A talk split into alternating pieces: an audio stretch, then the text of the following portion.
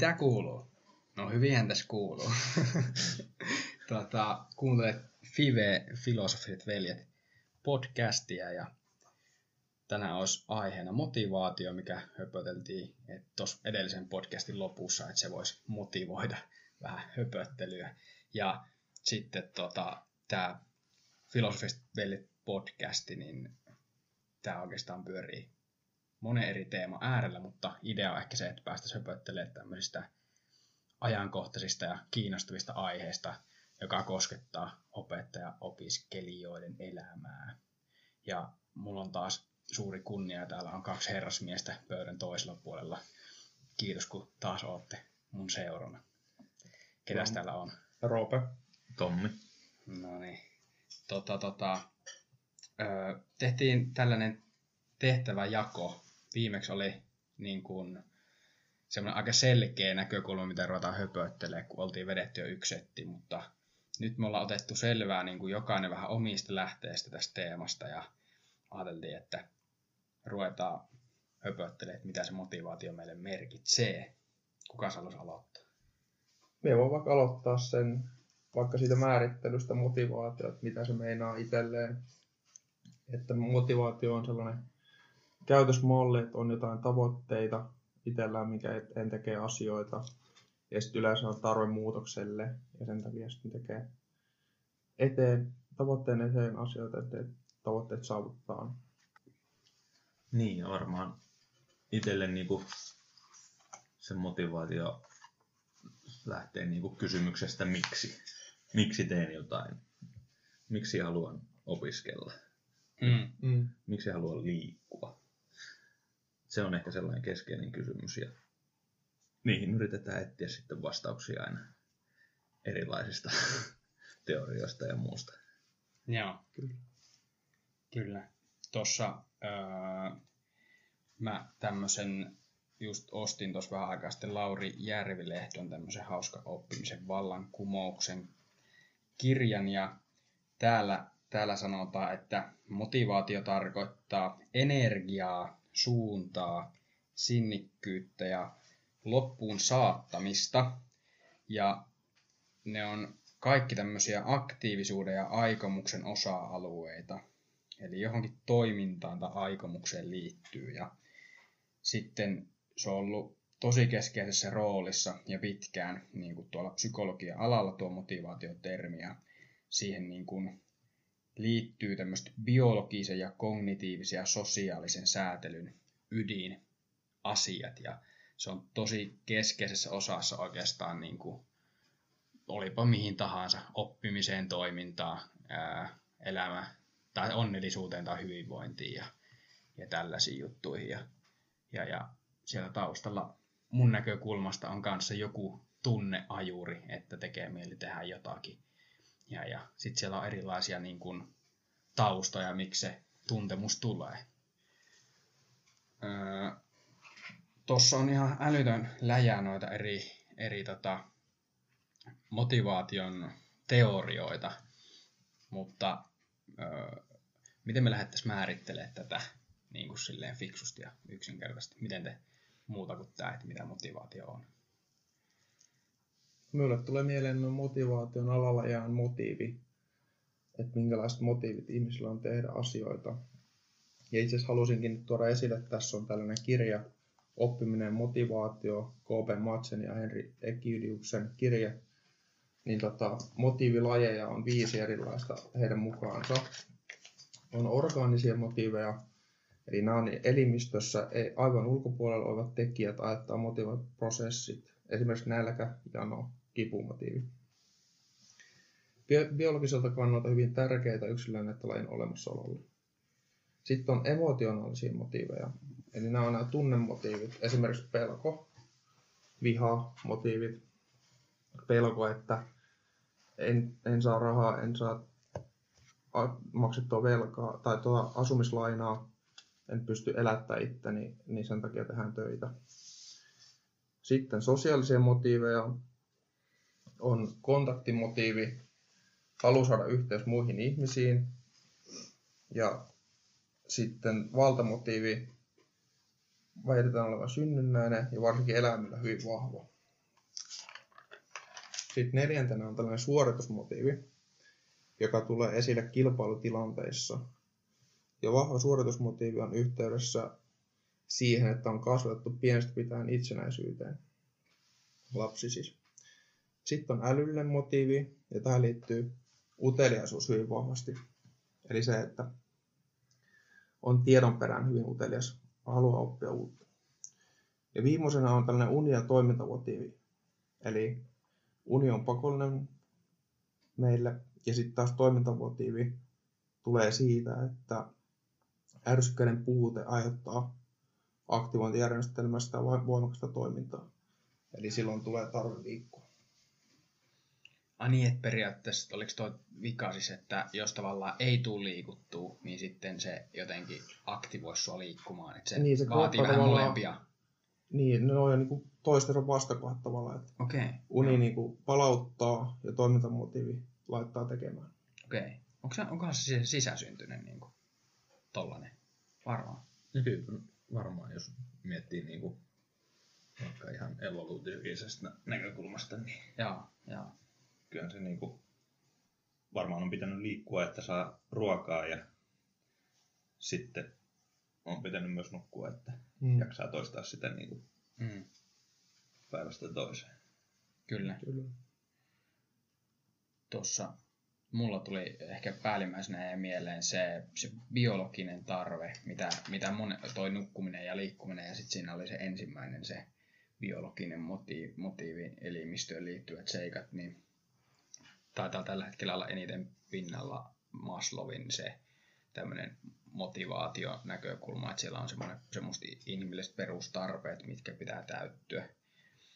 Mutta mutta mut, et se ei ole tavallaan ainut näkökulma siihen, että siellä on just paljon muitakin. Ja nämä selkeästi linkittyy, niin kuin, jos kun otettiin teo, tai itsekin etti teorioita, niin siellä oli monta eri teoriaa, joista löytyi tavallaan vähän eri nimillä samoja teemoja. Ne oli ehkä linkitetty jotkut viiteen osaa, jotkut kolmeen osaa ja tälleen, mutta, mutta, mutta se tuli nyt päällimmäisenä mieleen. Ja sitten toinen on tämmöinen, kuun- kuuntelin tota YouTubesta semmoisen Frank Martellan motivaatiospiikin, ja siellä oli tota sellainen, niin kuin, että ihminen tavallaan välttelee mieli pahaa ja pyrkii mieli hyvää kohti. Ja mitä itse Tommillekin on just puhunut tämmöisestä tunteesta, sulla eikö siellä ollut tunnemotiivi yksi niistä, Mm. niin, niin Tommille puhunut sitä, että niin kuin tunteet niin kuin voidaan nimetä periaatteessa miten tahansa, mutta sillä taustalla on se fysiologinen, tämmöinen psykofyysinen tila ja fysiologinen tila, että, että se vireystila joko nousee tai laskee.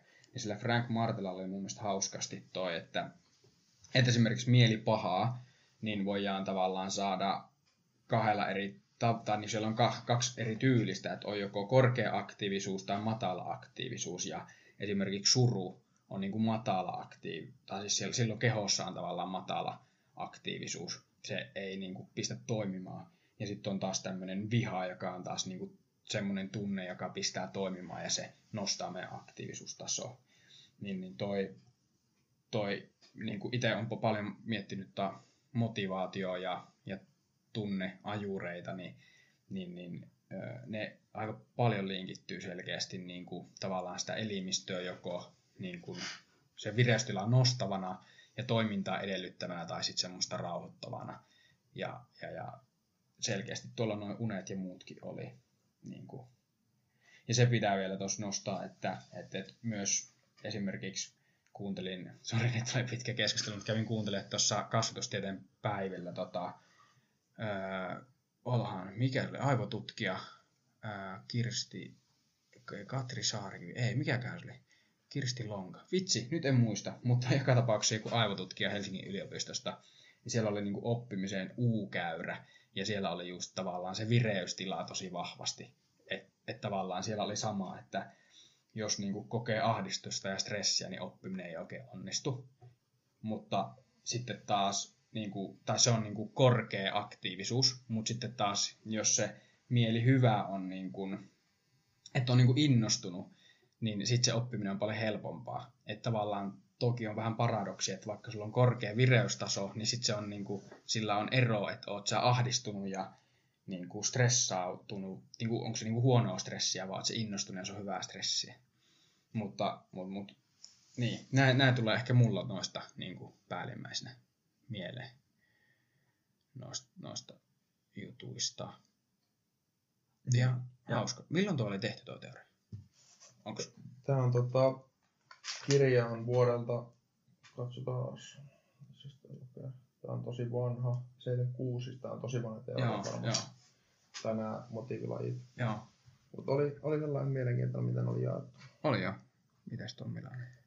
Niin, ja sitten itselle tuli niinku mieleen tavallaan se, että siellä oli tavallaan just niitä Maslown tarvehierarkian hommia löytyi tuosta motiivilajista ja sitten myöskin näitä Desi ja Ryanin itsemääräämisteoriaan mm. liittyviä juttuja, mikä nyt on varmaan tällä hetkellä se yksi käytetyimmistä motivaatioteorioista. Kyllä, kyllä. Mitäs siihen, äh, siihen tota, Desi ja Ryanin settiin, muistatko No siellä on sosiaalinen yhteenkuuluvuus, autonomia ja pätevyys, koettu pätevyys. Joo. Niin kuin ne keskeiset kulmakivet. Kyllä. Ja sitten oli vielä Frank Martela Ryan oli lisännyt sinne sen hyvän tekeminen tai tämmöinen suurempi merkitys tavallaan. Ja, ja pitäisikö, kun toi on ehkä semmoinen nyt, niin kuin, tai niin, no voidaan kohta itse palata tuohon, koska toi on aika keskeinen niin kuin teoria, niin mä halusin tosta höpötellä ja, ja niin kuin, vähän avata, että mitä ne meinaa, mitä ne ehkä arjessa voisi olla tai jotain, mm. mitä ikinä mm. keksitäänkään tuossa, niin, esimerkiksi joo. oppimisessa tai jossain niin, ja mitkä on, on ehkä niin kuin itselle sellaisia merkityksellisiä niistä. Niin, joo. kyllä, kyllä. Ja esimerkiksi kesän se, se, se miten tehtiin gradu, niin, niin mm-hmm. niin, niin tehtiin itse asiassa motivaatiosta ja viihtymisestä, niin periaatteessa luki samaa teoriaa, kun yritti itse toistaa mm. siellä niin kuin niin. tekemisessä, niin se oli tosi siisti kesä niin kuin oppimisen kannalta. Mm, Mutta jatketaan tuohon vielä, vielä. Mitä me ei ole käyty Joo, no, läpi? Onko sulla jotain vielä? No, minulla on vielä muutama juttu, että on tällaisia kysymyksiä ja sitten on vähän listannut omia näkökulmia. Mutta voisin itse asiassa näitä nämä kysymykset nyt ilmoille, että saadaanko näistä mitään keskustelua aikaa. Että sellainen tuli, mitä itse pohdin, että voiko mitään tehdä ilman motiivia tai tavoitetta.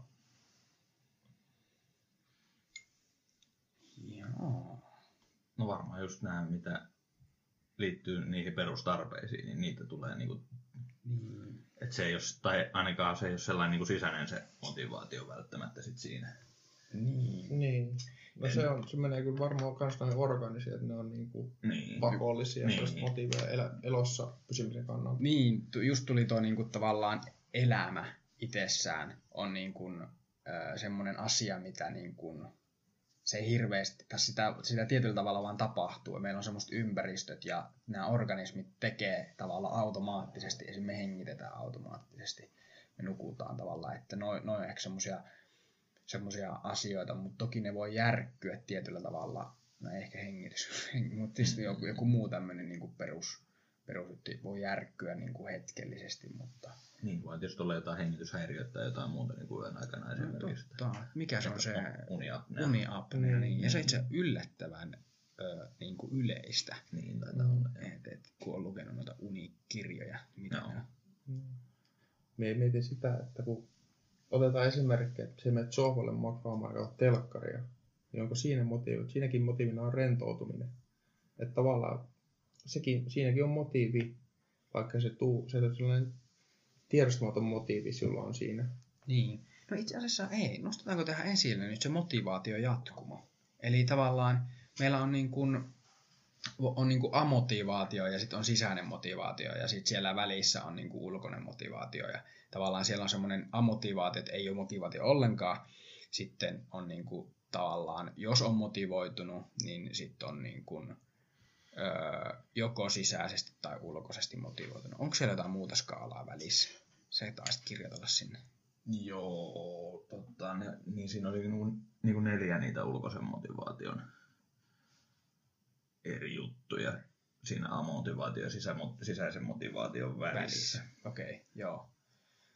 Mutta kun just itse on pohtinut sitä, tai vai oliko sulla jotain ei. ei. Itse on pohtinut sitä, että useasti niin kuin vaikka joku, vaikka liikunta, niin useasti meillä on niin kuin just aina joku tavoite, että tavallaan joku hyvä ulkonäkö, terveys. joku muu, ja se on niin kuin tavallaan se ulkoinen motivaatio. Että siellä on se useasti niin kuin myös siellä se porkkana, mikä, mitä me ehkä nähdään, että me ei tähän, kun sisäinen motivaatiohan olisi niin kuin se, että itsessään se tekeminen tuottaisi meille sitä mielihyvää.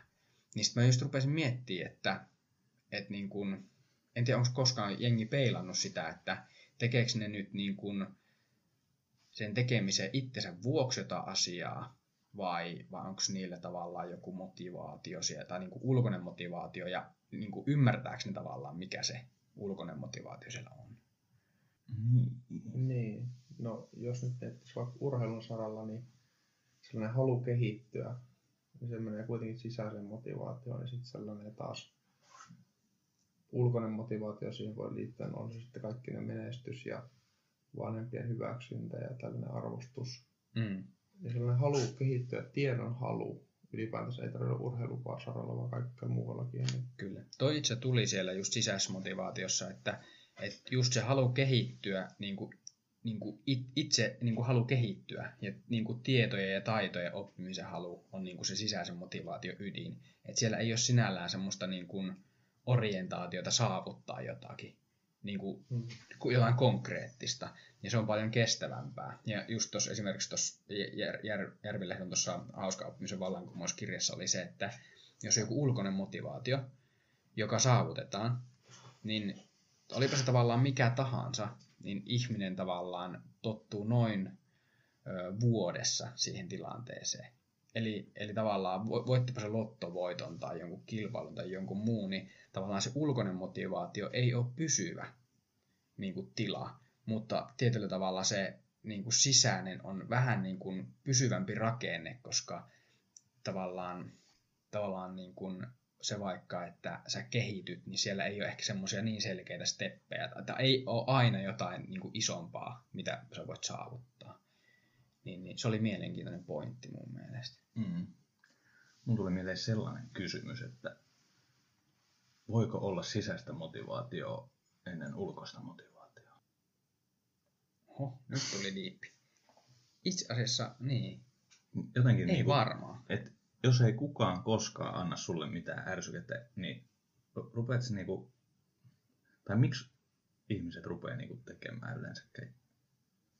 Mm, Totta. Tuo oli mielenkiintoinen. Onhan meillä siis tavallaan se sisäinen kiinnostus asioihin. Tai tavallaan kun miettii vaikka katsotaan lapsia, niin nehän mm. menee kohti uutta tietyllä tavalla. Mm. Mm, mutta toi on ehkä vaikea, että, että missä menee tavallaan se, että missä menee se oikeasti luontainen sisäinen kiinnostus, mm. missä menee to, toisten niin kuin, mutta ehkä taas kun tämä on tämmöinen niin kuin, aika halki luotaava teema, niin mm. kaikki liittyy taas kaikkeen, mutta, mutta niin kuin, toi on ihan superhyvä kysymys, jos rupeaa miettimään. Mm. Ja jos vaikka miettii oppimistakin, niin ensiksi sitä pitää vähän sysätä. Niin. Mm ja se autonomian kokemus esimerkiksi, niin se ei ole sitä, että sulla on kaikki valta päättää aivan mm. kaikesta, mm. vaan että sulla on tavallaan se kokemus henkilönä, että sulla on jonkinnäköistä ö, kykyä päättää tai vaikuttaa asioihin. Että se autonomia ehkä myös nähdään vähän välillä. Mä oon ymmärtänyt, että se mm. nähdään ehkä vähän semmoisena, että annetaan kaikki kortit ja sanotaan, että valje tästä. Mm mutta oikeasti se tavallaan, se on jopa enemmän semmoinen mindset, se on asenne, että olipa mikä tahansa. Esimerkiksi oli joku, taas tässä kirjassa oli joku tämmöinen öö, niin kuin keskitysleirillä, niin se löyti tavallaan se autonomian siitä, että se päätti auttaa muita. Ja se piti niin kuin sitä tavallaan kasassa siellä. Niin vaikka se oli niin kuin todella niin kuin hallittu ympäristö, eikä sille tavallaan niin kuin näennäisesti ollut mitään autonomiaa, mutta sillä oli mielen sisällä se autonomia mahdollisuus niin kuin vaikuttaa johonkin merkitykselliseen. Niin se oli mun mielestä siisti nosto. Hmm. Niin kuin. Mä muistin sen nimen, mutta se oli logoterapian keksiä. Joo. Joku. Niin. Mutta mikä se alkuperäinen kysymys? Tuo Tommin kysymys oli, mutta... Toi on ihan sikana kysymys. Ei meidän miettiä sitä tosi paljon. Voiko mitään tehdä ilman motivaatiota? Oma, omasta mielestäni ei. Siinä, kyllä sillä aina joku joku motivaatio, motiivi on niin. siis ja, tavoite. Ja, niin, ja siis ehkä tuohon toi, kun mä jotenkin linkitän tosi vahvasti sen niin kuin tuntemukseen, että jotain tulisi tehdä. Ja sitten kun on lukenut psykologiasta näitä keissejä, missä tavallaan tullut aivovaurio, Mm. ja sitten on niin kuin se ö, kyky tuntea niin kuin lähtenyt, että kaikki tapahtuu rationaalisesti. Eli tavallaan sä, et pysty, sä pystyt kyllä ajattelemaan, mutta sulla ei ole tavallaan, siinä oli keissi, missä esimerkiksi oli isä, joka ei tuntenut enää, että sillä oli tytär, mutta se ei tuntenut enää, että miltä se tuntuu, kun hänellä on tytär. Eli niin kuin tavallaan kaikki tunteet oli kadonnut. Niin se niin kuin oli kuulemma siinä keississä niin kuin tosi raskasta, öö, että niin kuin hän niin kuin ymmärti sen, että hänen pitää tavallaan olla läheinen niin kuin sille tyttärelle ja auttaa hän ja tämmöistä, mutta kun se oli pelkästään rationaalista, niin se oli ihan superraskasta sille ihmiselle. Et sen takia just tämä rationaalisuus, tunne ja intuitio, nämä kolme ajattelun niin kuin järjestelmää, niin ne tavallaan limittyy keskenään. Me ei ehkä itse huomata sitä, mutta siellä se tunne vaikuttaa melkein aina. Tai muuten se on ihan superraskasta se arki. Ja kyllä mä, mä melkein sanoisin, että jonkinnäköistä motivaatio johonkin on. Tai oli se niin kuin vetäytyvää tai a, niin kuin osallistuvaa. Mm. Mm. Et passiivinen valintakin on tietyllä tavalla valinta. Mm. Niin. Tai jos puhutaan itse vastuusta, niin useasti se, että jättää jotain sanomatta tai tekemättä, niin sä oot ihan samalla tavalla siinä vastuussa, kuin että sä Mm. tekisit aktiivisesti jonkun päätöksen siinä. Koska sekin on tietyllä tavalla päätös olla passiivinen. Mm. Kyllä. No sitten seuraava kysymys on, että mikä synnyttää motivaation? Minä voin itse tähän alkuun sanoa sen, että itse olen laittanut tänne tällainen niin tarpeellisuus muutokseen. Että yleensä motiivi on, joko se on niin kuin se, että halutaan saada painoa alasta terveellinen elämäntapa, niin se, niin kuin, se motiivi on muuttaa jotain käytösmallia. Sen takia tehdään erilaisia tavoitteita sen eteen. Halu muuttaa jotain ja halu pyrkiä johonkin. Tai... Niin. Tuo on vaik- tosi vaikea kysymys.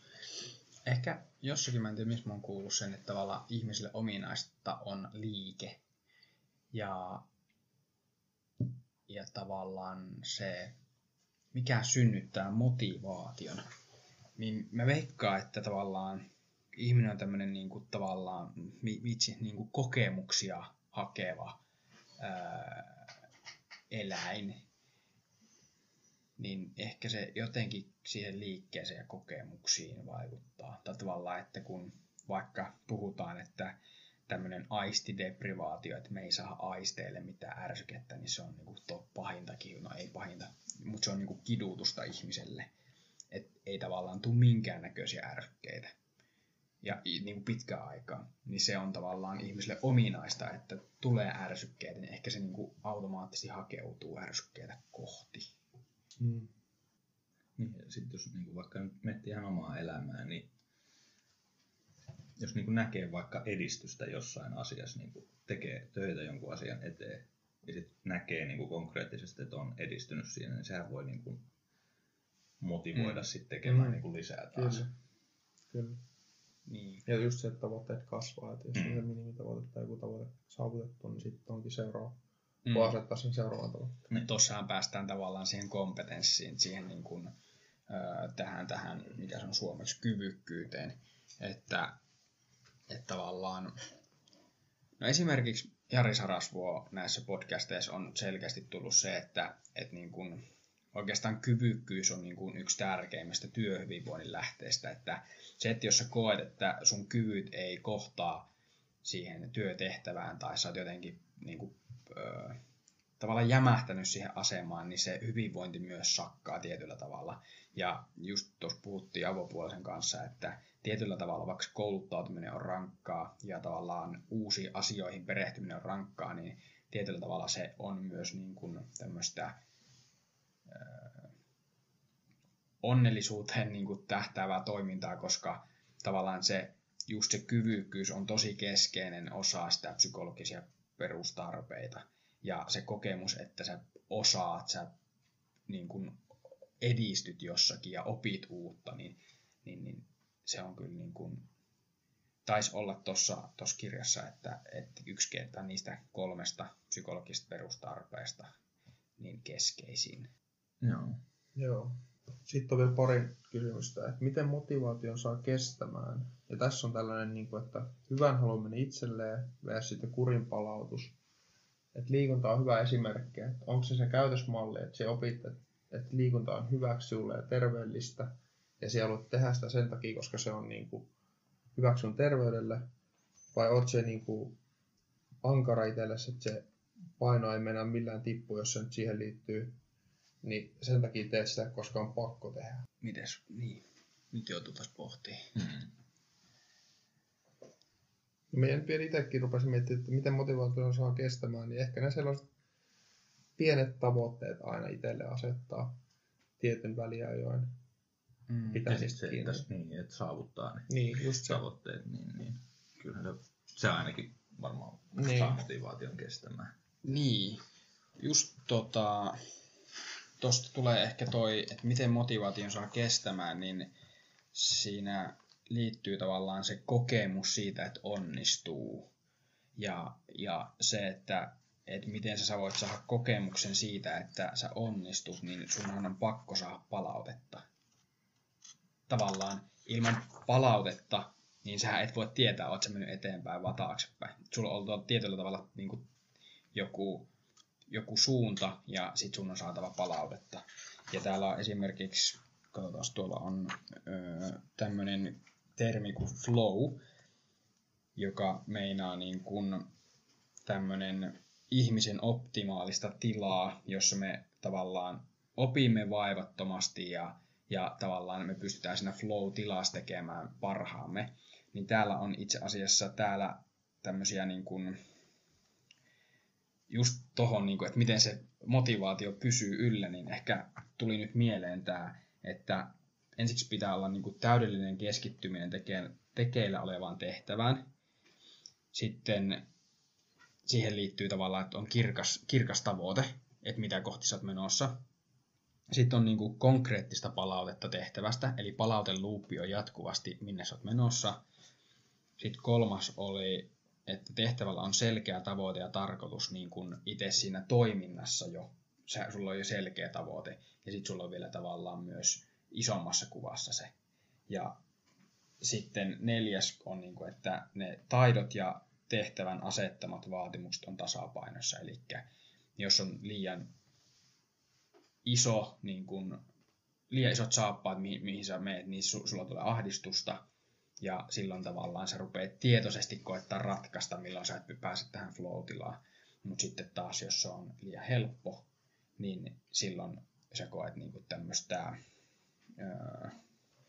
miksi siis niin kuin, Että se olisi turhautumista. turhautumista, tylsistymistä. Mm.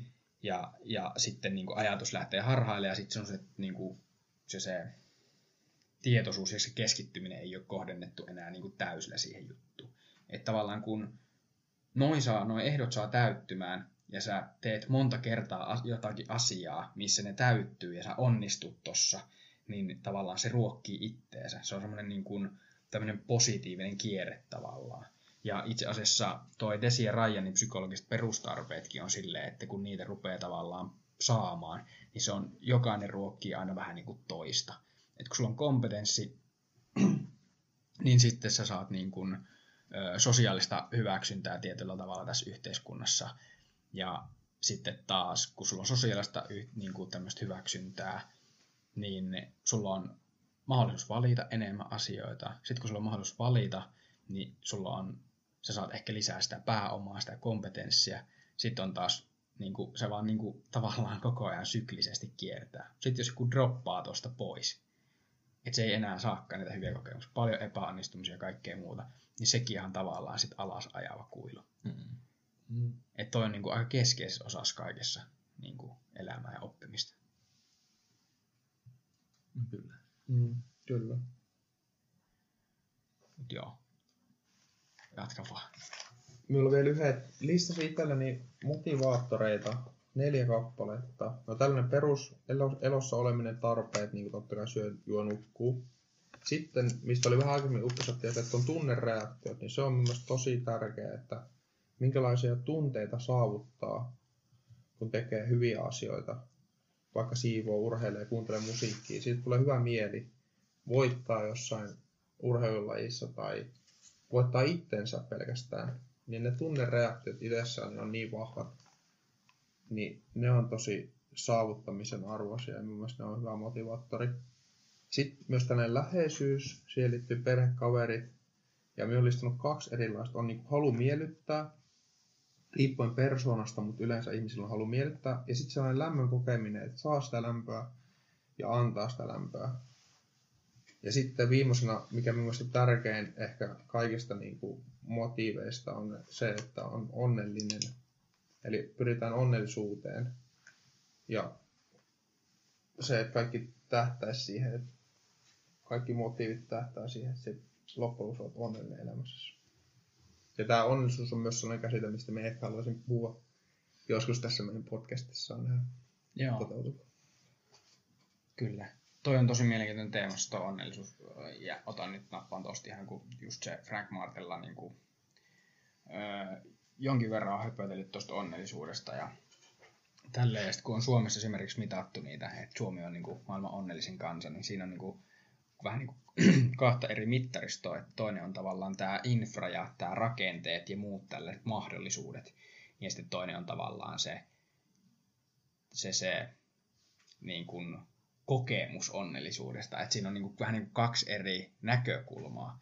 Ja se oli mun mielestä hyvin, yhdessä webinaarissa oli tällainen näkökulma, että ihan sama ootko sä, jos ajatellaan nollasta kymppi asteikko, niin jos sä oot tavallaan nyt vaikka asteikolla ysi, niin, ja toinen on asteikolla kolme, niin tavallaan me ajatellaan useasti onnellisuutta, että mihin suuntaan me ollaan menossa. Että ollaanko me menossa alas vai ylöspäin, eikä niinkään, että millä tasolla me ollaan. Eli tavallaan jos se kolmosen tason tyyppi on menossa ylöspäin, niin kuin vaikka neloseen, niin silloinhan se on onnellinen siitä. Mutta jos ysin kaveri on tulossa kasiin, niin silloinhan se onnellisuus on tavallaan vähempi suht, niin kuin se, se on aina suhteessa mihin. Niin se on tosi mielenkiintoinen, että jossakin vaikka jossain kehitysmaassa ne saattaa olla todella onnellisia. Se yhteisöllisyys ja merkitys syntyy jotakin muuta kautta kuin vaikka maallisen pääoman kautta. Niin se oli mun mielestä super hyvä just, että, että tavallaan se pointti on siinä, että miettii, että mihin suuntaan elämässä on menossa. Se jotenkin oli mielenkiintoinen, mitä itse jäin pohtimaan pitkään. Niin. Että ei niinkään mieti, että millä tasolla elämässä on, vaan mihin suuntaan on menossa. Kyllä. Mutta mikä, mikä se oikea kysymys on? Lähinnä kerron näitä omia motivaattoreita vaan, mitkä niin. Eikö niin? Totta, joo. Niin. Mutta tässä oli nämä minun, niin kuin, mitä mä olin laittanut tätä varten ylös. Tosta kun mä esittelin ton, se YouTube-video on ihan superhyvä. Niin kannattaa kuuntelijat, niin kannattaa käydä kuuntelemaan se tai katsoa ihan sama. YouTubesta löytyy, laitetaan linkki tuohon tohon show notesihin. Ja, ja, ja nyt te, ää, äijät ei ole kerännyt katsoa sitä, mutta kun jotenkin se oli niin selkeästi, kun näitä, näitä niin kuin eri teorioita oli käynyt läpi, niin se oli hirveä sekamelska. Mutta tällä Frank Martellalla oli tosi selkeä tämmöinen niin kuin, vähän timantin näköinen tämmöinen, mikä, kaavio. Kuvio. Kuvio, no niin, kyllä. Ja, ja, ja tavallaan se oli kaksi peruskysymystä. Miten pysyy elossa ja mikä tekee elä, elämisen, elämisestä elämisen arvoisen. Ja se miten pysyy elossa on tavallaan sen kuvion, oliko se oikein, ja kuvion niin kuin se alaosa. Ja se, sen se niin kuin näki tavallaan ulkosnan motivaatiotekijänä. Siellä oli hyväksyntä niin kuin, ja status, eli se selitti sen, että niin kuin, jos esimerkiksi ennen savannilla sä et saanut hyväksyntää ja sut niin jätettiin ulkopuolelle, niin se oli aika varma kuolema niin kuin siellä. Niin tavallaan meillä on, me haetaan hirveästi sitä hyväksyntää ja sitä statusta tässä sosiaalisessa näkökulmassa. Mutta se on niin kuin ulkoinen näkökulma, tai ulkoisen motivaation näkökulma. Sitten on se turvallisuus ja resurssien turvaaminen, eli nyt se vaikka palkan saaminen, että me pystytään maksamaan vuokrat, ostaa ruokaa, sitten lämpö ja muut tällaiset, niin kuin, että meillä on sitä tänään ja meillä on sitä huomenna. Mutta nämä selittää vaan sen tavallaan sen tason, että meillä ei ole pahoinvointia. Se on niin kuin tavallaan nollataso. Ja se oli mun mielestä ihan superhyvin nostettu, että, että se, mikä tekee sit elämisestä se elämisen arvoisen, on nyt ne psykologiset perustarpeet.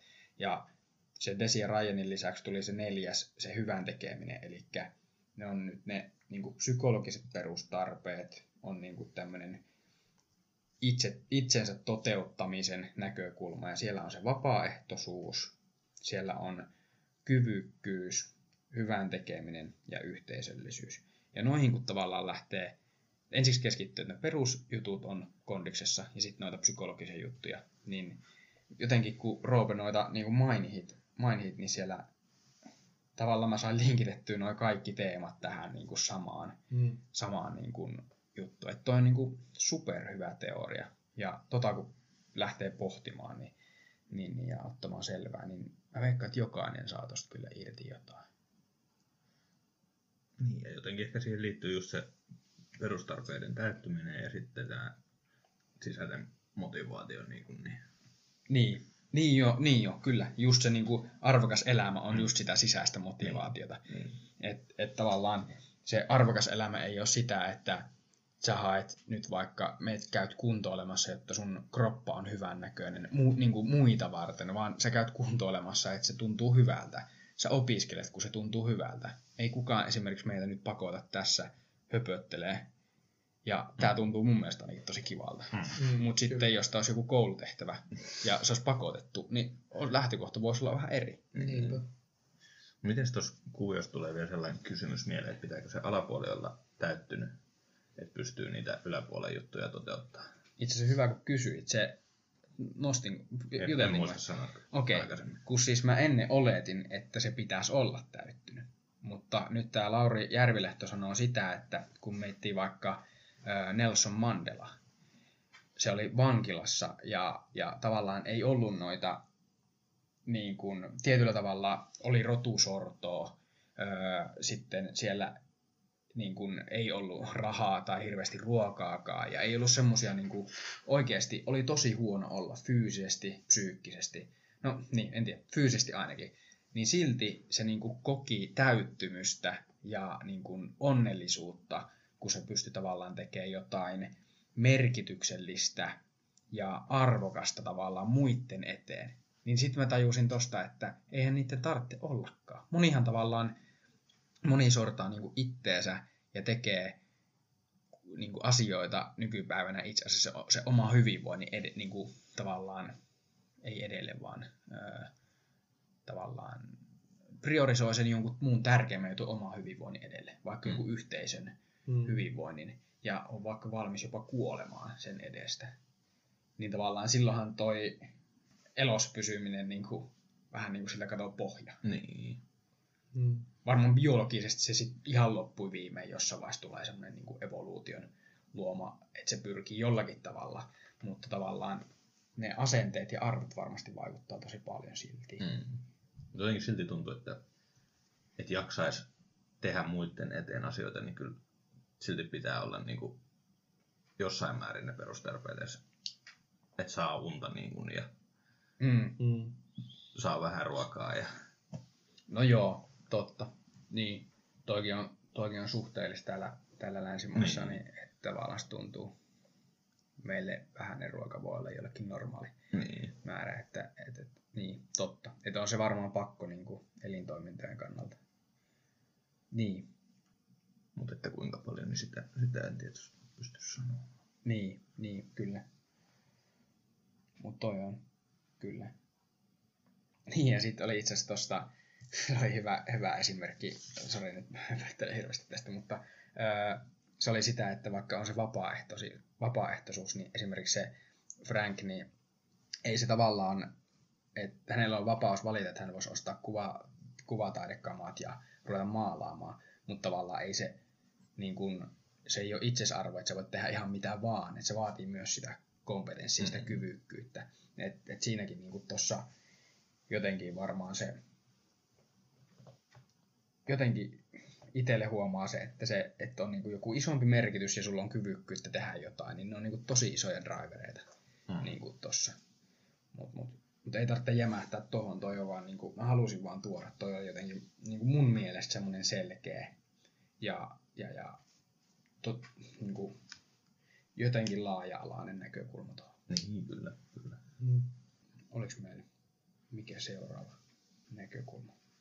No me, sen haluaisin sanoa, me tein vähän kalluppia tuohon motivaation liittyen. Ja sieltä nousi esille erilaisia juttuja. Oli just se, että tun, ennen tunteiden saavuttaminen, siitä se ilon tunne, onnellisuuden tunte, kun sieltä saavutti jonkun tavoitteen alkuperäisen motiivin perusteella. Ja sitten nousi myös sellainen, että on niinku negatiivisia ja positiivisia motiiveja. Että niinku, tai motivaatiota. Ja ne on yleensä tiedostamattomia ne negatiivista, joku pelko siitä, että just menettää niinku asunnon, koska ei ole rahaa ja sen takia tekee töitä. Mutta onko sekään sit niinku negatiivista vai onko se vaan sellaista selviytymistä? Niin sitten mietin sellainen, että onko olemassa positiivista ja negatiivista motivaatiota. Jotenkin niin kuin se motivaatio, jos se vastaa niin kysymykseen miksi, niin eikö se ole vähän sellainen niin kuin eteenpäin ajava voima sitten kuitenkin aina? Mm. Jotenkin niin kuin, Niin. Näin mäkin näin. Ja sitten tavallaan se, että onko positiivinen vai negatiivinen, niin se on taas niin kuin ihmisen omasta tulkinnasta kiinni.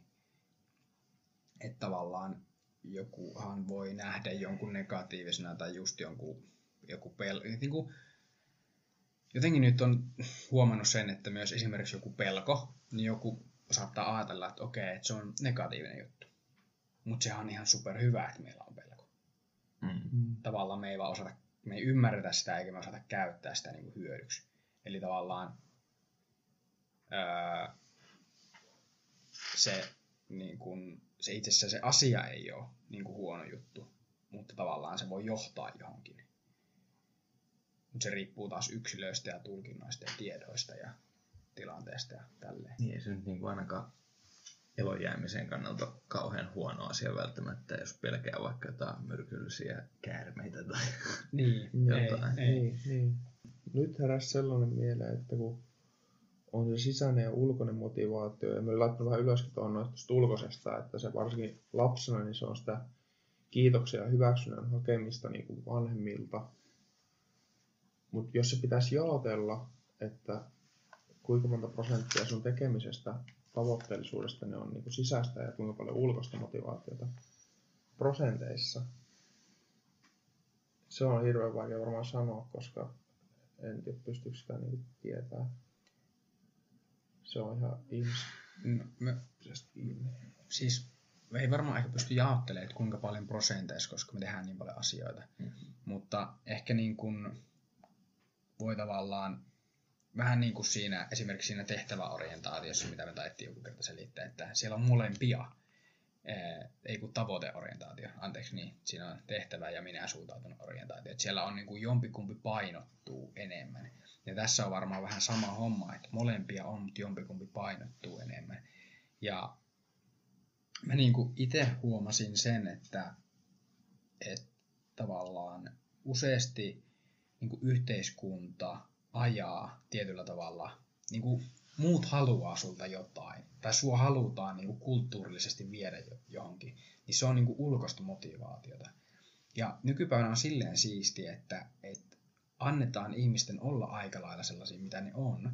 Ja se sisäinen niin kuin, tavallaan se vietti tai joku tällainen sisäinen kokemus annetaan olla aika useasti sitä, mitä se on. Että sitä ei tavallaan vedetä pois. Ja tavallaan tämmöinen niin kuin moninaisuus on tosi siisti juttu tavallaan just motivaatioiden ja muiden kannalta, että, että vaikka ennen vanhan koulussa joku, vaikka, tai joku opettaja voi nähdä, että joku häirikkö on niin kuin huono oppilas. Esimerkiksi taisi olla Steve Jobs, niin kuin häirikkö.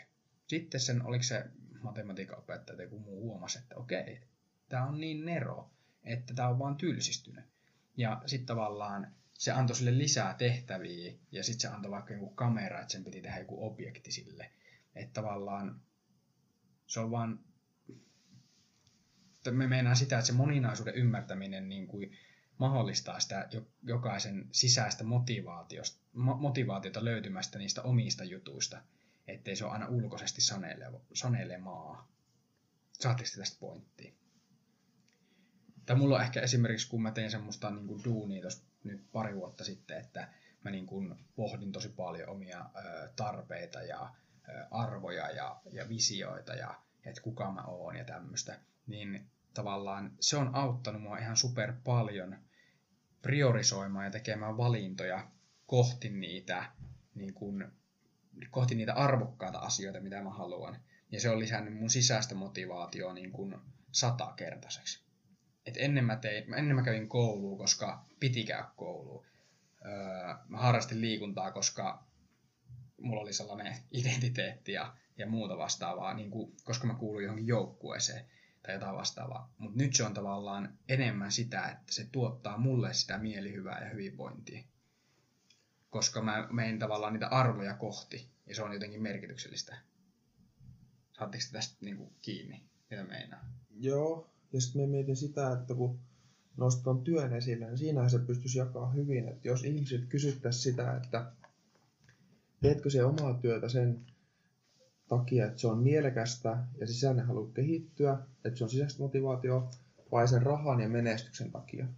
Niin siitähän voisi tehdä kallupin ihan oikeasti, ja sitten se voisi määritellä sisäisen ja ulkoisen motivaation.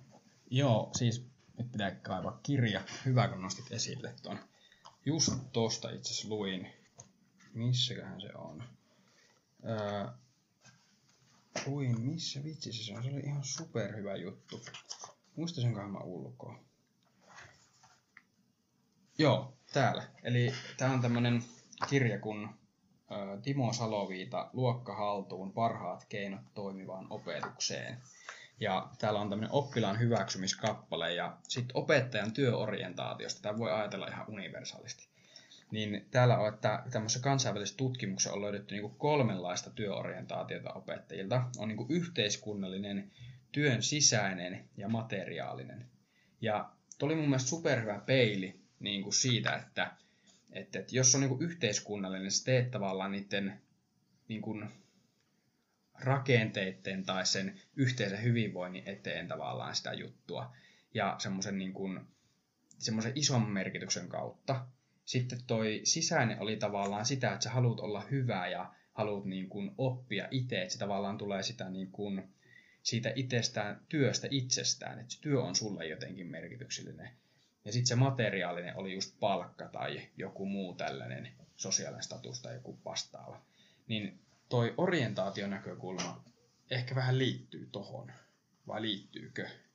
Joo. Että tavallaan, mitenkä sä orientoidut siihen, no voiko sä sanoa niin motivoidut, orientoidut? No, niin. on. Tietysti tietynlaisia niin kuin, motivaattoreita varmaan, tai mm. voi niin kuin, ajatella silleen. Niin. Mutta me veikkaan, että noikin on sellaisia, että jokaisessa ihmisessä löytyy kaikkia noita. Niin. Mutta se on vaan se, että mikä niistä niinku painottuu. Niin joo, mutta tavallaan jos vaikka miettii, että joku nyt, öö, no sanotaan nyt vaikka, että ehkä meidän vanhempien sukupolvi, niin ne on ollut teollistuneessa niin kuin tämmöisessä Suomessa, jossa tavallaan ne on kehittänyt tätä yhteiskuntaa ja ei ole ollut ehkä semmoista ihan samaa tiettyä perusturvaa. Niin nyt ehkä huomaa tietyllä tavalla, että semmoinen niin kuin, hei, ainakin niin kuin omien vanhempien kohdalla heille on arvo se, että on niin kuin stabiili elämäntilanne ja on niin kuin rahallisesti niin kuin asiat kondiksessa ja, ja on niin kuin tavallaan tällaista semmoista perusturvaa. Mutta sitten taas jotenkin, en tiedä onko me nyt vaan niin nuoria naivia äijä, mutta niin kun itse näen, että esimerkiksi teen työtä sen takia, että mä voin auttaa muita. Että mua ei oikeastaan kiinnosta se raha tietyllä tavalla. Että se raha ei ole mikään ajuri siinä työnteossa.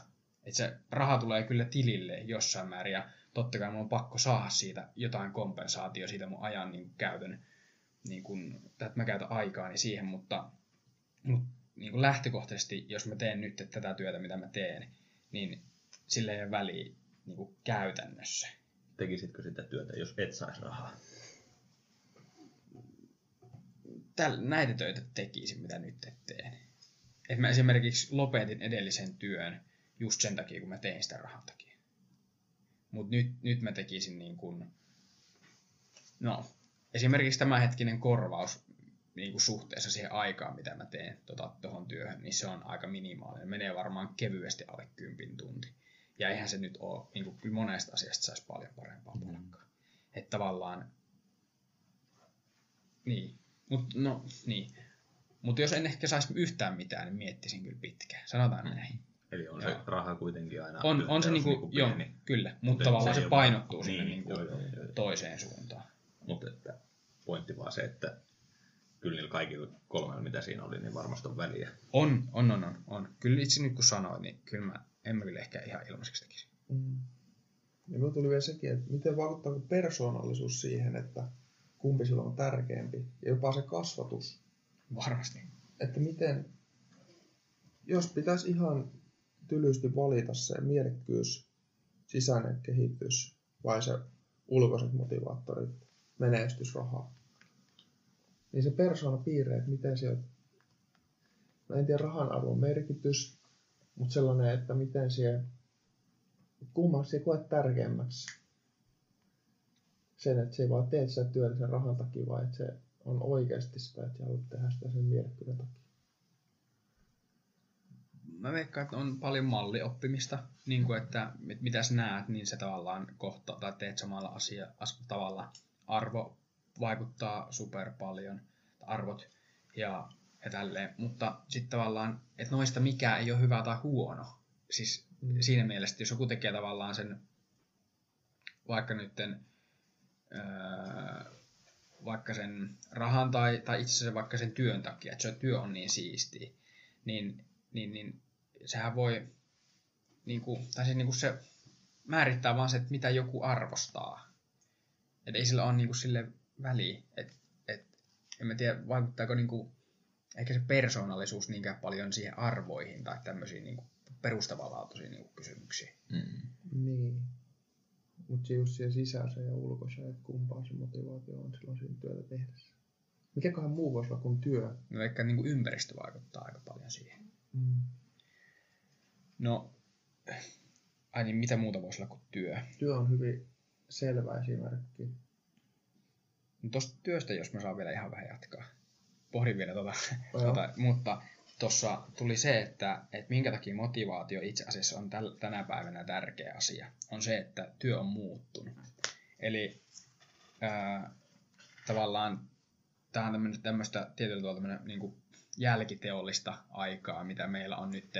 Ollaan niin kuin informaatioyhteiskunnassa, jossa tämmöinen asiantuntija ja palvelustatus ja tämmöiset niin kuin kohtaamiset on paljon enemmän keskiössä kuin se itse se suorittava työ. Eli, eli tietyllä tavalla niin kuin kaikki, mitä pystytään toistamaan, hiipuu vähitellen pois. Ja silloin kun me ollaan asiantuntija- ja palvelualalla, niin enää sillä tuntimäärällä, että kuinka paljon se lyöt tunteja sisään, ei ole enää niin iso merkitystä, vaan miten laadukkaasti sä teet sitä. Ja tässä tulee aika, aika keskeiseksi se kysymys, että A, minkälainen se sun oma asenne ja motivaatio on sitä kohtaa, ja B, minkälaisella vireystilalla teet sitä.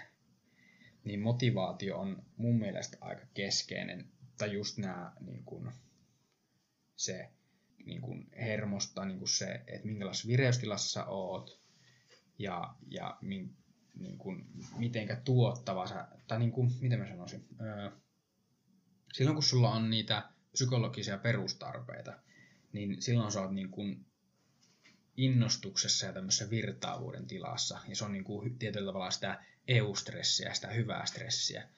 Mutta taas sitten, jos se tulee niin kuin ulkoisen motivaation tai jonkun pakon kautta, niin silloin se on niin kuin tavallaan kuormittava tämmöinen niin kuin distressi, ja, ja sitten se menee semmoiseksi väsy, väsyneeksi puskemiseksi tavallaan se toiminta. Tai näin, näin niin kuin mä itse tavallaan kun lueskelin, niin näin mä niin kuin pohdin sitä, että, että, että vähän niin kuin vaikka nykyään kun on luokkaympäristöjä, niin se ei ole enää semmoinen tehdasmainen, että et tavallaan kaikki istuu ja tekee samalla tavalla asioita. Et ehkä sillä haetaan, että et tavallaan jokainen löytää ne omat tavat toimia, se sisäinen motivaatio sinne. Ja ehkä sen niin kuin, mun mielestä tällä hetkellä nämä muutokset kouluympäristössä on aika lailla linkissä niin kuin sinne yritysmaailmaan. näettekö te tuossa yhtäläisyyttä? Joo, ja varmaan on niin kuin aina ollut, että si- sinnehän se on niin kuin tavoite kuitenkin niin kuin kasvattaa niitä lapsia sinne tulevaa työelämään jossain määrin. Niin. Niin. Mut se jotenkin tuntuu, että koulu ehkä kuitenkin vähän tulee aina perässä. Niin, kyllä. Ja toinen ehkä, mikä mulla, mulla tota, me itse päästään varmaan joku hetki juttelemaan tota, opettajien kanssa tässä, tässä tuosta äh, niin oppilasopettajan näkökulmasta lisää. Pitää sopia tuossa, että et milloin saadaan vieraita tänne käymään, mutta äh, siinä, tai otahan, mitäs, nyt katkes ajatus, mitä sanoit äsken? Niin, että ko- koulumaailma niin kuin tietyllä tavalla seuraa sitä työelämää ja pyrkii kasvattamaan sinne. Niin. Niin, niin toi pointti oli, että, että onko sitten kumminkin opettajalla, niin kuin ne opettajat, jotka on kentällä, niin mitenkä ne pystyy tavallaan pysymään mukana tässä kehityksessä, on niin kuin mun mielestä tosi keskeinen kysymys. Mm. Eli, eli me, meillä on niin kuin ideaalitilanne, että me vietäis, meillä on niin kuin tosi hienoja ajatuksia, mutta sitten se käytännön ratkaisut on niin kuin, niin kuin vaikea juttu. Mm. Ja onko se esimerkiksi, onko ne opettajat sisäisesti motivoitunut muut- muutokseen Mm. vai tuleeko se ulkopuolelta? Niin, se on hyvä kysymys. Niin. Ja miten ne saataisiin motivoitua? Niin. Voitaisiin voitais sitten perustaa konsulttitoimisto, jos keksittäisiin tuohon vastaus. Niin. Ehkä vähän vaikea ja laaja, laaja toi alustus ja tälleen, mutta no hei, mulla on tähän vastaus. tota, tämmönen oli kuin palvelun arvoketju siinä, olisiko ollut se Frank Martela YouTube-videolla. Ja tässä oli just niin kuin näkökulma siitä, että se henkilökunnan työhyvinvointi tai henkilökunnan hyvinvointi menee sinne asiakastyytyväisyyteen ja asiakasuskollisuuteen.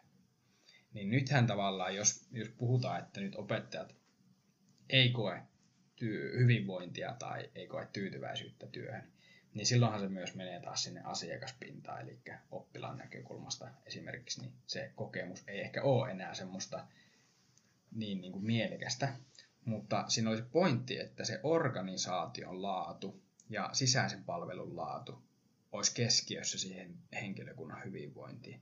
Eli tavallaan, tavallaan niin kuin, öö, se, olisi niin kuin, se ei lähde tavallaan niistä opettajista ehkä lähtökohtaisesti, vaan niin kuin mulla olisi näkökulma, että se on pakko olla organisaation näkökulma uudistus.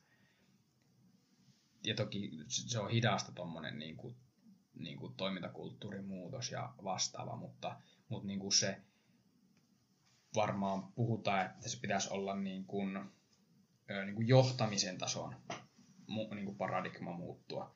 Ja, ja niin kuin, tavallaan, niin, että et jotenkin se on niin kuin sillä organisaation näkökulmassa ja sitten siellä niin kuin johtamisen tasolla, missä se muutos pitäisi tapahtua. Tai nyt ei, ei ollut vastaus, mutta rupesin vaan Mm. pohtimaan. niin. No, joku pointti tuohon vielä.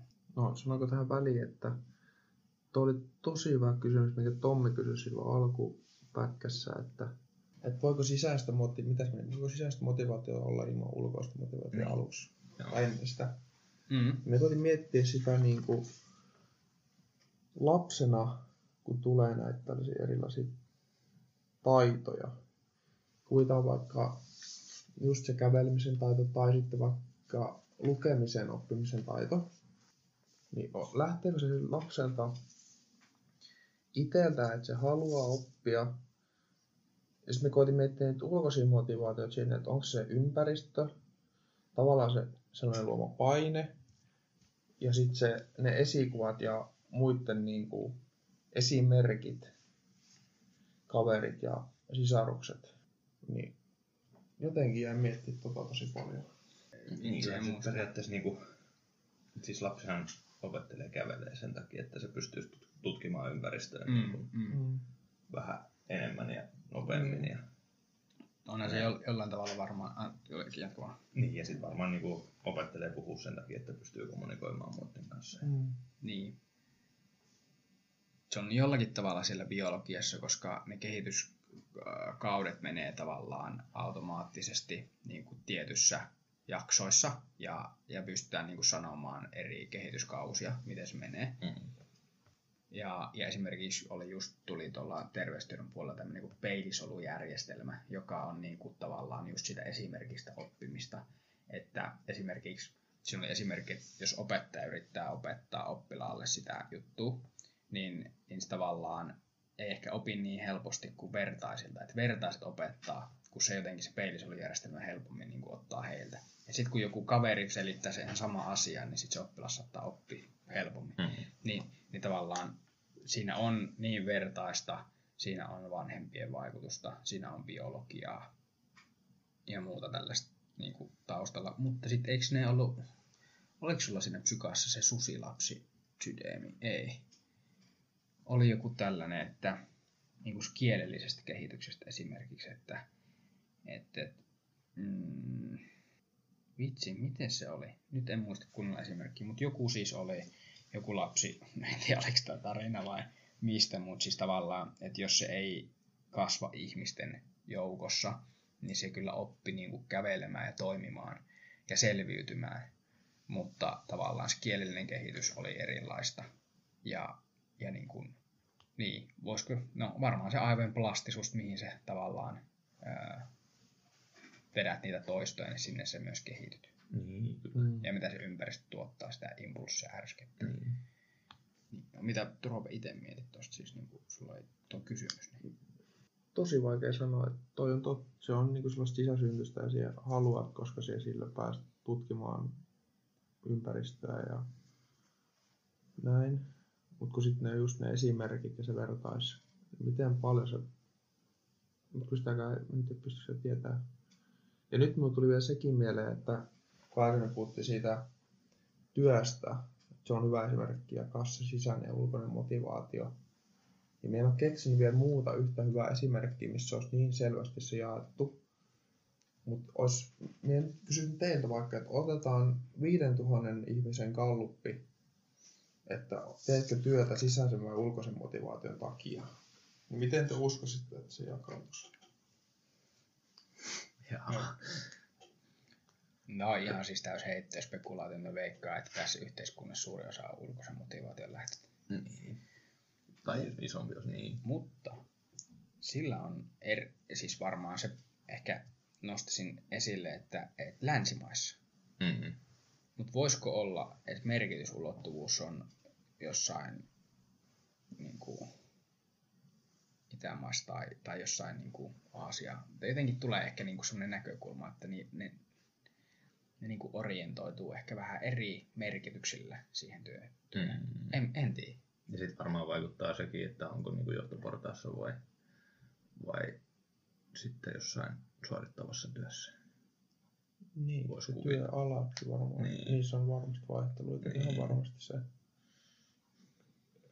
Jotkut päätyy jonnekin töihin sen takia, ne tulee tekemään sitä ulkoisen faktorin takia jo pelkästään. Mm. Sitten ketkä just hakeutuu ja opiskelee tiettyyn työhön, niin ne yleensä tekee sen mielekkyyden takia. Mm. Ainakin suurimmassa osassa.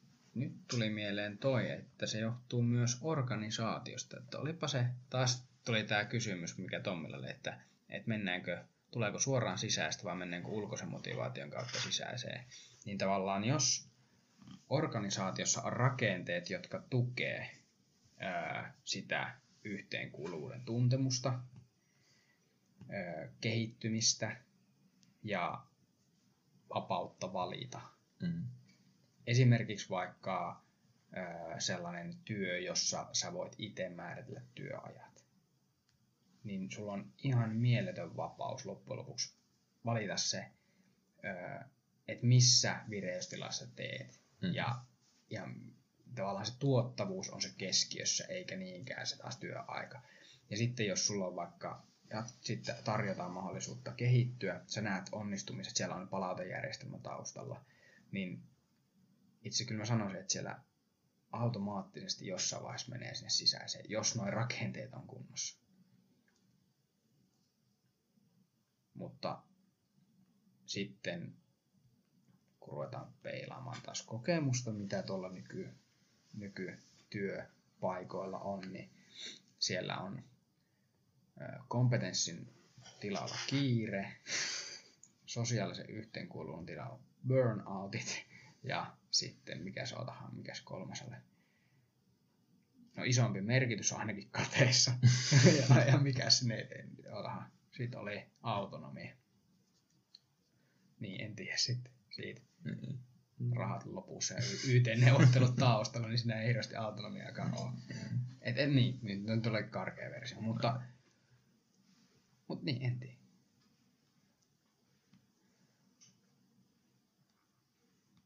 Mut, niin. Mut tuosta autonomiasta vielä siis niin kun, tavallaan sen verran haluan nostaa, että et, et, pohdittiin tuossa naapurissa äh, taas kahvi ääressä, että et, et, niin kun, just se pointti siinä autonomiasta, niin kun, en tiedä näkeekö, tai monet, monet niin kun näkee tavallaan elämän semmoisena annettuna. Että se tavallaan elämä tapahtuu. Ja, ja sitten tavallaan öö, ja se niin kuin tuntemus siitä omasta vaikuttamisen mahdollisuudesta niin voi olla tosi rajattu. Mutta se on, niin kuin me keskusteltiin, että, että se oikeastaan niin kuin on aika lailla omasta päätöksestä kiinni. Ja siitä näkökulmasta, siitä perspektiivistä, että miten sä pystyt valitsemaan. Niin toikin niin kuin nyt vaan tavallaan kumoaa itteni, että vaikka siellä olisi niitä organisaatioissa rakenteet, niin sehän voi olla, että se yksilö ei näe niitä vaihtoehtoja. Mm-hmm. Ja jos ei ole niin kuin jaksamista ja muuta. Mm-hmm. Mm. Toi on paha. Niin, täällä on itse asiassa tota, Lauri Järvilehto kirjoittanut tästä itseohjautuvuusteoriasta tämmöisen vähän vastaavanlaisen, niin kuin, jossa on vapaus, virtaus ja vastuu. Ja siinä esimerkiksi niin kuin, tavallaan se pointti, että tämä kysymys, että tapahtuuko elämä sinulle vai vaikutatko itse siihen, eli oletko autopilotilla vai oletko tietoinen sun valinnoista. Eli kun tehdään päivittää ihan mieletön määrä valintoja, onko sulla tietoisuus niistä vai onko se tavallaan ne päätökset autopilotilla. Ja sitten siihen menee ehkä tämä Kahneman, niin tämä systeemi yksi, systeemi kaksi ajattelu. Se voisi mm. joskus nostaa esille. Mm. Mutta se on tavallaan ajattelun kaksinaista tämmöinen teoria, että et, et, se ykkönen on niinku tämmöinen intuitiivinen mieli, joka on just se autopilotti ja kakkonen on tietoinen mieli, missä pystyt itse vaikuttaa. Niin tavallaan tähän on sitä autonomian kokemusta lisäävä, että kun sä ymmärrät, että sulla on mahdollisuus vaikuttaa sun ajatuksiin, silloin sulla on mahdollisuus vaikuttaa sun valintoihin, ja silloin sulla tulee sitä autonomian kokemusta. Mm. Pitäisikö, tässä on yli tunti jo taas höpötelty. Joo. Yllättävän kyllä niin kuin, äh, mua pelottiin, että menee niin kuin, tosi, tai menisi vielä pitempään. Aa. Mm, sama. Et, et, et, jotenkin tuntuu, että on taas ihan oksennettu sille mukavasti tänne Kyllä. ajatuksia. Kyllä. Niin. Mitäs mulla on tässä höpötelty? Niin. Sisäisestä ja ulkoisesta motivaatiosta ja itsemääräämisteoriasta ja sisäisen motivaation kulmakivistä. Ja... Motiivilajeista ja Sitten siitä orientaatio, työorientaatiojutuista vähän sen ja onnellisuudestakin taisi tulla Mm. jotakin. Mm-hmm. Ja, ja. Niin. Ja tunteista oli jonkin verran. kyllä, ne Joo. tunnereaktiot. Joo. Ne oli kans itsellä vielä nostan tär- yksi tärkeimmistä Niin. motivaattoreista. Öö, Kerkesitkö, niin, Roope, itse kerroit jo noita, avasit jo niitä niin kuin motivaattoreita, semmoisia motivaatiotekijöitä. Mm, haluatko Tommi tai, tai, tai haluatko avata, että onko sulla jotakin semmoisia niin kuin, öö, miksi sitä, tai kun me pohdittiin tätä, tätä viestiä laitettiin, niin to, laitot niin motivaattorit, niin mulla tuli mieleen se, että sitä, että oliko se niin kuin tavoitteet vai oliko se jotkut henkilöt tai tämmöiset niin kuin motivoivat ihmiset vai, vai oliko se tavallaan jotkut teemat, mitkä motivoi. Että onko se joku arjessa oleva juttu, mikä motivoi niin kuin, ö, tavallaan, että, että pitikö meidän pohtia, mistä me tykätään tehdä tai mikä motivoi. Mutta onko Tommilla johonkin näihin tämmöistä No jonkun verran sen itsemääräämisteorian kautta koittanut niin miettiä, että mikä niistä olisi niin itselle tärkeä. Ja jotenkin kun miettii tota elettyä elämää, niin se sosiaalinen yhteenkuuluvuus jotenkin niin kuin paistaa sieltä ehkä sellaisena kaikista tärkeimpänä niin kuin itselle. Että, että esimerkiksi joskus oli sellainen aika, kun tuota futista pelasit, ei välttämättä päässyt ihan hirveästi niin kuin pelaamaan. Mutta jotenkin se joukkuehenki siinä porukassa, niin se oli ihan niin kuin mielettömän hyvä. Ehkä saunailtojen ansiosta. Mm. niin, niin jotenkin siinä oli silti hyvä niin kuin olla siinä ryhmässä ja sinne harjoituksiin jakso aina mennä, vaikka jossain määrin ties, että ei välttämättä niin kuin pääse siinä seuraavassa pelissä ihan hirveästi pelaamaan. Mm. Joo. Ja Joten, tavallaan se ko, niin kuin sosiaalinen yhteenkuuluvuus meni kompetenssi edelle siinä. niin, tietyllä kyllä. Mm. kyllä. Että se on ollut se, niin kuin se vahva ajuri tavallaan. Niin. Ja itse nyt kun mä rupesin miettimään, että se, onhan se, voihan sulla olla kompetenssi tavallaan, että sä kehityt siinä suhteessa itseen. Niin, ja kyllä Et- niin et kuin, niin kuin- voi olla sellainen kokemus, että Että silti on Osaa hyvä. pelata. Niin, kyllä, Mut kyllä, kyllä, kyllä. Mutta toi on kyllä totta ja tavallaan itse asiassa just oli, olitpa sä miten hyvä tahansa, niin jos sitä ei tavallaan muut näe, hmm. niin eihän sitä ole olemassa. niin. Että pakkohan sun pystyy jakamaan se oma hyvyys tai Niin. jotain tälleen. Ja ehkä ongelma oli se vielä, että niinku joukkuekaverit niinku näki sen, mutta valmentaja ei sitten välttämättä niinku nähnyt sitä. Niin, niin, Et niinku, kyllä. Joo. No minulla on ihan oikeastaan samanlainen jääkiekon puolella ollut sitä, että just kun puhuit siinä aluksi, että motivaatio liittyy kysymykseen miksi, niin miksi meni harjoituksiin. Itsekin saatoin olla sellainen jossain joukkueessa, kun ei päässyt pelaamaan niin paljon, mutta sitten tuntui, että oli niin hauskaa siellä hallilla se yhteenkuuluvuus ja yhteisöllisyys, mikä siellä oli. Ja sitten se muu annettava sen urheilumisen lisäksi siellä puukopissa, niin se oli jo itsessään niin motivoivaa, että sen takia sinne meni. Mm, Totta kai se itsensä kehittäminen, mutta minusta tuo yhteisöllinen puoli ja mm, nauttiminen sitten tekemisestä, kyllä. olemisesta. Toi yhteisöllisyys, niin kuin, mä ehkä, niin kuin, toki, toki on, nuo joukkoajat on niin kuin, tosi siistejä, mutta, mutta sitten mulla tuli niin kuin, mieleen tavallaan tuohon motivaatioon liittyen tämmöistä liittyen tämmöiset mentorit, tai että niin kuin, mitä ehkä nyt nykypäivänä aika vähän niin kuin loppujen lopuksi on ehkä ihmisillä. Että tavallaan olisi sellainen henkilö, joka tavallaan vähän niin kuin tsemppaa eteenpäin.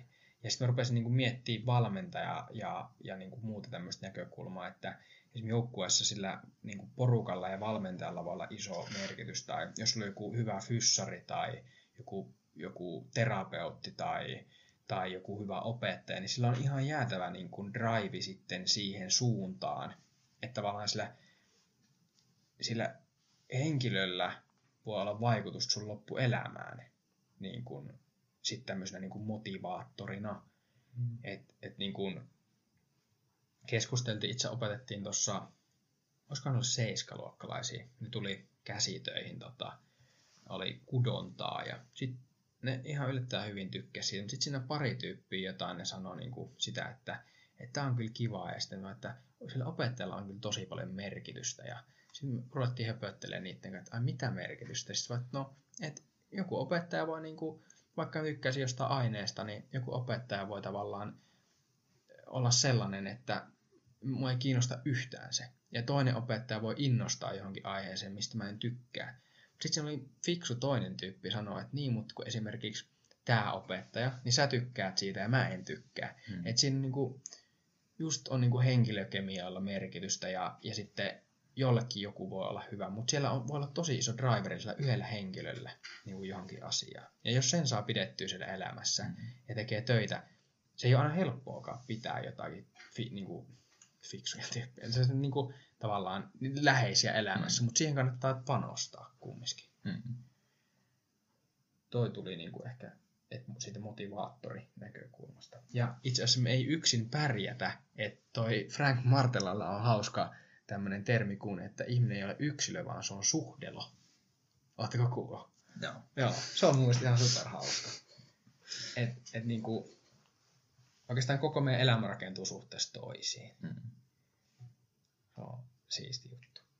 Minulla tuli mieleen vielä sellainen, että kun me rupesin miettimään näitä motiiveja, niin nehän on yleensä abstrakteja tai verbejä, että se niin kuin syöt, nukut, siivoat, urheilet. niin voiko motiivi olla joku toinen ihminen, subjekti? Että se, miksi sä teet, koska se pidät, rakastat sitä ihmistä niin paljon, ja sen takia sä teet hyväksi sen, sen ihmisen hyväksi asioita. Joo, kyllä. Ja rakkaus on niinku semmoinen kokemus, tuntemus semmoista syvästä yhteydestä. Että tavallaan sekin menee tonne niin kuin siihen. Mm. Et, et rakkaus on vaan niin kuin supersyvä niin kuin kiintymyssuhde ja, ja tämmöinen niin kuin luottamussuhde. Niin kuin tämmöinen ei, ei romanttinen rakkaus, vaan tämmöinen, niin kuin, ja rakkaus voi olla jopa päätöskin. Mm. Niin. Niin kaikki noin varmaan liittyy niin kuin siihen. Niin. Kyllä.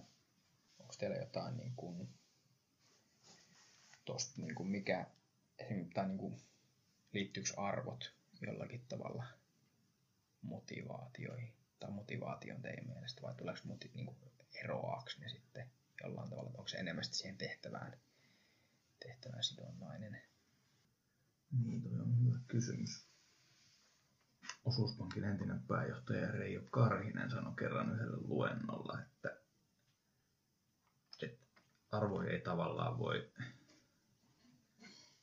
silleen niin kuin jotenkin erikseen määritellä, vaan ne niin kuin automaattisesti näkyy siinä sun toiminnassa. Että se mitä sä teet, niin se on niin kuin sulle tärkeää tavallaan. Niin, Tai miten se tai ainakin sanoisi? pitäisi näkyä. Tai niin. Niin. Toi on, koska tuo arvojuttu on tavallaan mielenkiintoinen, koska siinä on niin kuin, sulla voi olla, niin kuin sanot, että perhe on sulle arvokas. Mm. Mutta sitten tavallaan siellä on taustalla tämmöinen ulkoinen motivaatio, että perheen pitää saada rahaa. Ja sitten sä me oot töissä kumminkin ka- 14 tuntia vuorokaudessa. Ja, Mhm. ja tavallaan, sit sä et ole kumminkaan sen perheen kanssa. Niin.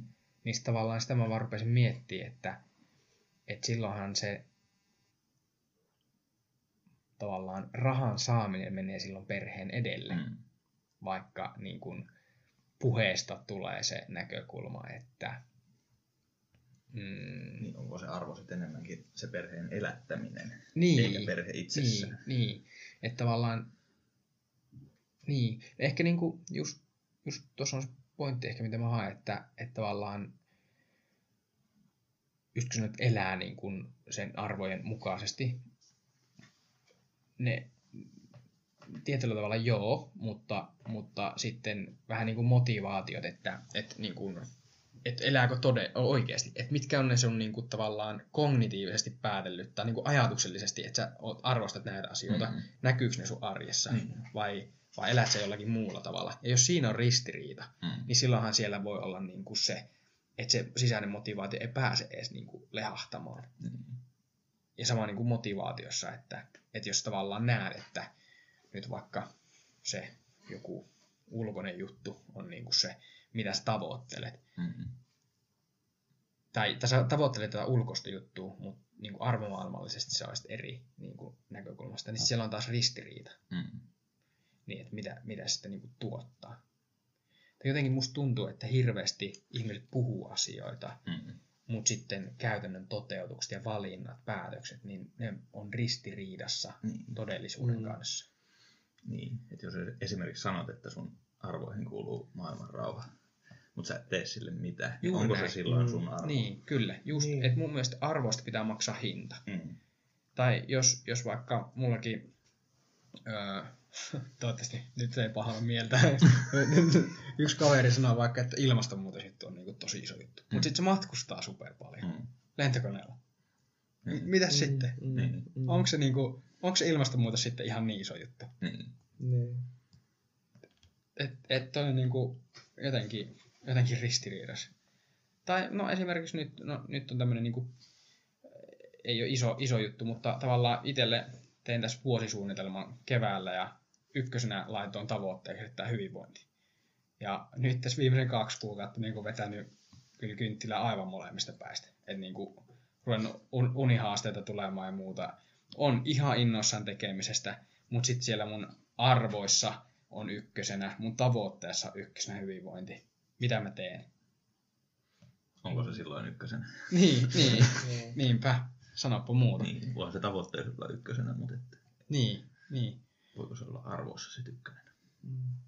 Näin mä ainakin itselleni koittanut huijata. En tiedä.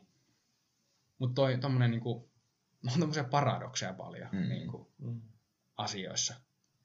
Et, et.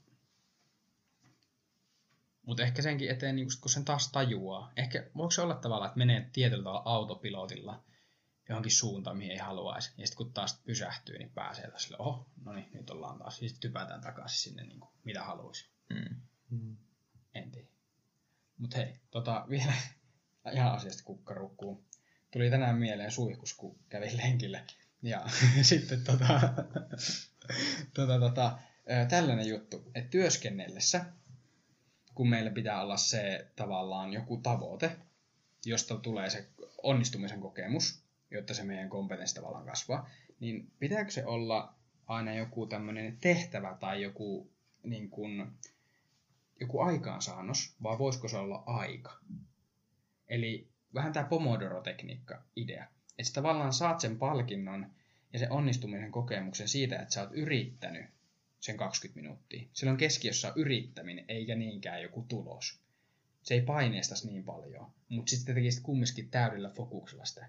Kun taas, että sulla saatat alussa jonkun, jonkun niin kuin tavoitteen, ja se pyrit päästä 20 minuutissa siihen niin tavallaan se todellisuushan ei muutu siinä, että mikä on se sun maksimi tai paras mahdollinen suoritus. Mutta onko tavoite, niin kuin, tai ym, osaanko selittää? Että onko se niin kuin ajallinen tavoite vai onko se niin kuin joku tehtävällinen tavoite? Kirjoitan nyt tämän kappaleen tai, tai saan jonkun asian valmiiksi, vai onko se, että teen asiaa 30 minuuttia? Eli mulla ehkä niin kuin tavallaan se ensimmäinen. Mulla on jotenkin hirveän vaikea, että nyt luen kaksi tuntia vaikka tätä ainetta.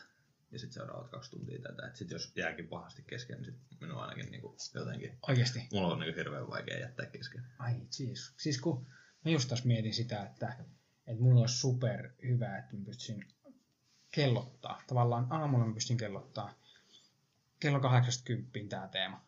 Sitten lounas kello 12.14 tää teema. No. Ja sitten mä eläisin sen mukaan. Koska sitten yleensä sakkaa niin kuin jossain vaiheessa päivää. Niin, mutta sitten tavallaan se olisi siinä. Niin. Sä, sä oot antanut kaikkea, niin kuin mitä tavallaan siihen teemaan Niin, pystyy. niin. Mm. Kyllä mulla oli kalenterissa, ei mulla, mulla on se ajallinen määrä aina. Tuonne ajan teen sitä juttua ja juttua. Niin. Tuli vaan tämmöinen, että auttaisiko se arjessa. Niin kuin, Niin.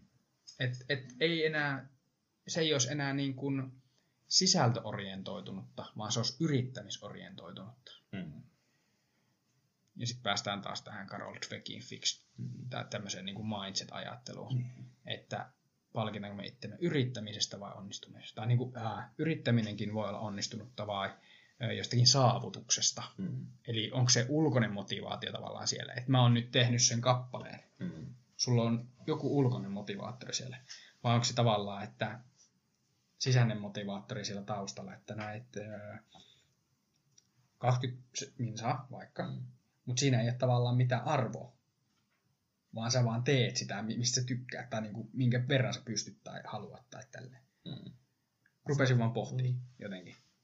En tiedä resonoiko tämä kellekään yhtään millään tavalla, mutta jotenkin voi vaikka kuntopiiriinkin jokainen on omalla tasollaan, jos sä sanot, että kaikki tekee 25 punnerusta. Niin joku tekee yhden, ei jaksa enempää. Toinen tekee 50. Mm. Ja mikäs kokemus on? Jos sanon, että tehkää minuutti punneruksia. Mm. Mm. Okei, se yhden tekee, tekijä ei pysty. No 20, no vaikka niin. No joka tapauksessa. Se voi tehdä yhden, pitää 30 sekkaa taukoa tehdä toisen. Mm. Mm. Ja silloin se pääsee siihen henkilökohtaiseen maksimiin. Mm. Ja toinen tekee sen 50 siinä minuutissa. Mm. Tavallaan mä haen ehkä tätä pointtia siinä. Niin. Joo, oli mielenkiintoinen. Semmoisia suihkuajatuksia. Mut joo, pitäisikö mä räppäillä? Nyt on taas tullut hyvä maratoni, puolitoista tuntia. Puoli tuntia sitten oltiin jo lopettelemaan. Niin, Ensimmäisen kerran. no, on aika On tärkeä. tunnin päästä uudestaan. Niin. Aika tärkeä aihe mun mielestä. Oo. On tosi tärkeä. Ja itse asiassa oli se, nyt jatkuu vielä Ei. seuraat. Näin. Ei mut siis hei, toi sosiaalinen yhteenkuuluvuus ja se, se niinku kokemus, että kuuluu johonkin, niin se on ihan super tärkeä. Tuolla Järvi, Järvilahon Laurilla oli se, että jos sä joudut ulkopuolelle, niin se vastaa kivun kokemusta niin kuin fysiologisesti. Sitten mä tuossa juttelin avopuolison kanssa, niin tota, hän kävi kanssa tämmöisessä niin kuin psykofyysisessä fysioterapiakoulutuksessa, hän on siis fysioterapeutti, ja, ja, ja siellä just nostettiin, nostettiin esille tätä niin kuin, ö, tämmöistä kokonaisvaltaisuutta, että tavallaan se, että joutuu jonnekin ulkopuolelle, voi, voi tuottaa jotain niin kuin pahaa kokemusta ja sitten uni sakkaa ja, ja tavallaan niin kuin se, niin kuin moni asia taas vaikuttaa tosi moneen asiaan ja sitten tavallaan tuommoinen ulkopuolelle jääminen voi olla aika isokin kipukokemus. Ja, ja siinä mielessä esimerkiksi vaikka opettajana niin on super tärkeää, että olipa se kuka, tai niin kuin inkluusio ja tämmöisen nimistä, olipa se minkälainen tahansa, kuka tahansa, niin se pitää jollakin tavalla saada integroitumaan sinne. Niin kuin, ja, ja, ja niin kuin, öö, ehkä siihen työkaluja pitäisi olla Mm. lisää opettajakoulutuksessa. Että miten niin kuin, ulkopuoliseksi jäänyt tai itseään kokeva saataisiin integroitua. Niin kuin, olipa se sitten niin kuin, tavallaan ö, ulkopuolelta tuleva henkilö vai oli, olisiko se siellä ryhmän sisällä niin kuin ulkopuolelle joutuneet, joutunut Mm. tai tälleen. Mm. Mutta niin, heitin vaan ton taas tällaisena niin kuin ajatusvirtana, ei sen enempää. Mutta niin, öö, räpättiin tossa aiemmin, mitäs tässä välissä kerettiin, kerettiin höpöttelemään. Mä en enää muista. Hyvä, niistä omista kokemuksista ja arvoista. Ja... Mm. Joo. Niin, kyllä, kyllä. Toi arvopohdinta, sekin olisi. Se onnellisuus ja arvot ja, ja semmoinen merkityksellisyys voisi olla yksi teema, mitä voitaisiin niin kuin Mm. jossain vaiheessa. Ja sitten, niin no kai tässä voidaan nyt paljastaa jo, että, että meillä on niin kuin tavoitteena tosiaan saada jossain vaiheessa vieraita, niin, niin, niin tota, koitetaan saada kalenterit yhteen sopimaan jossain vaiheessa ja, ja tulee sitten niin kuin opettajia kanssa tähän mukaan höpöttelemään. Ja katsotaan sitten, mikä me keksitään vielä tarkaksi teemaksi, mutta, mutta, mutta kiva, kun pääsee laajentamaan vähän tätä Mm. perspektiivejä eri näkökulmia. Kyllä. Mutta joo, eipä tässä kai sen kummempia. Toivottavasti jotakin uutta löytyy ja jos tuntuu, että ei puolitoista tuntia riittänyt, niin laittakaa viestiä, niin tehdään toinen jakso. Täällä on vielä pari paperilappua, mitä ei olla höpötelty. Mutta ehkä tämmöisenä niin kuin pointtina, pointtina on se, että motivaatio on aika keskiössä kaikessa tekemisessä Mm. ja ehkä kannattaa tutkailla, mikä, minkä näkökulman kautta tekee asioita. Niin, että tulee tietoiseksi. Mm. Taas se tietoisuus on niin kuin asioista. Mm. Se auttaa mm. ehkä menee sinne, minne haluaa. Kyllä. Näin. Jees, no, mut niin. Öö, vielä siis... ei. nyt ei tule mitään muuta. Mutta siis siitä palauteboksista mietittiin, että, että tehdäänkö me nyt joku, niin kuin, minne voisi laittaa palautetta, joku fiksumpi kuin meidän omat tilit. Niin, olisiko joku sähköposti? Joo. No niin. Nyt kun se on tälleen tänne sanottu, niin nyt se on pakko tehdä. Eli koitetaan tehdä joku sähköposti tai, tai, tai toi öö, tää, mikä Instagram tai joku vastaava Mm. tällä Five-nimellä. Ja ensi kerralla sitten toivottavasti ollaan tehty. Toivottavasti saahan sen sinne show notesihin laitettua sitten. se. Kyllä, Mm. hyvä. Mm. Jees. Mutta nyt kiitos kaikille. Kiitos. Kiitos. Heippa.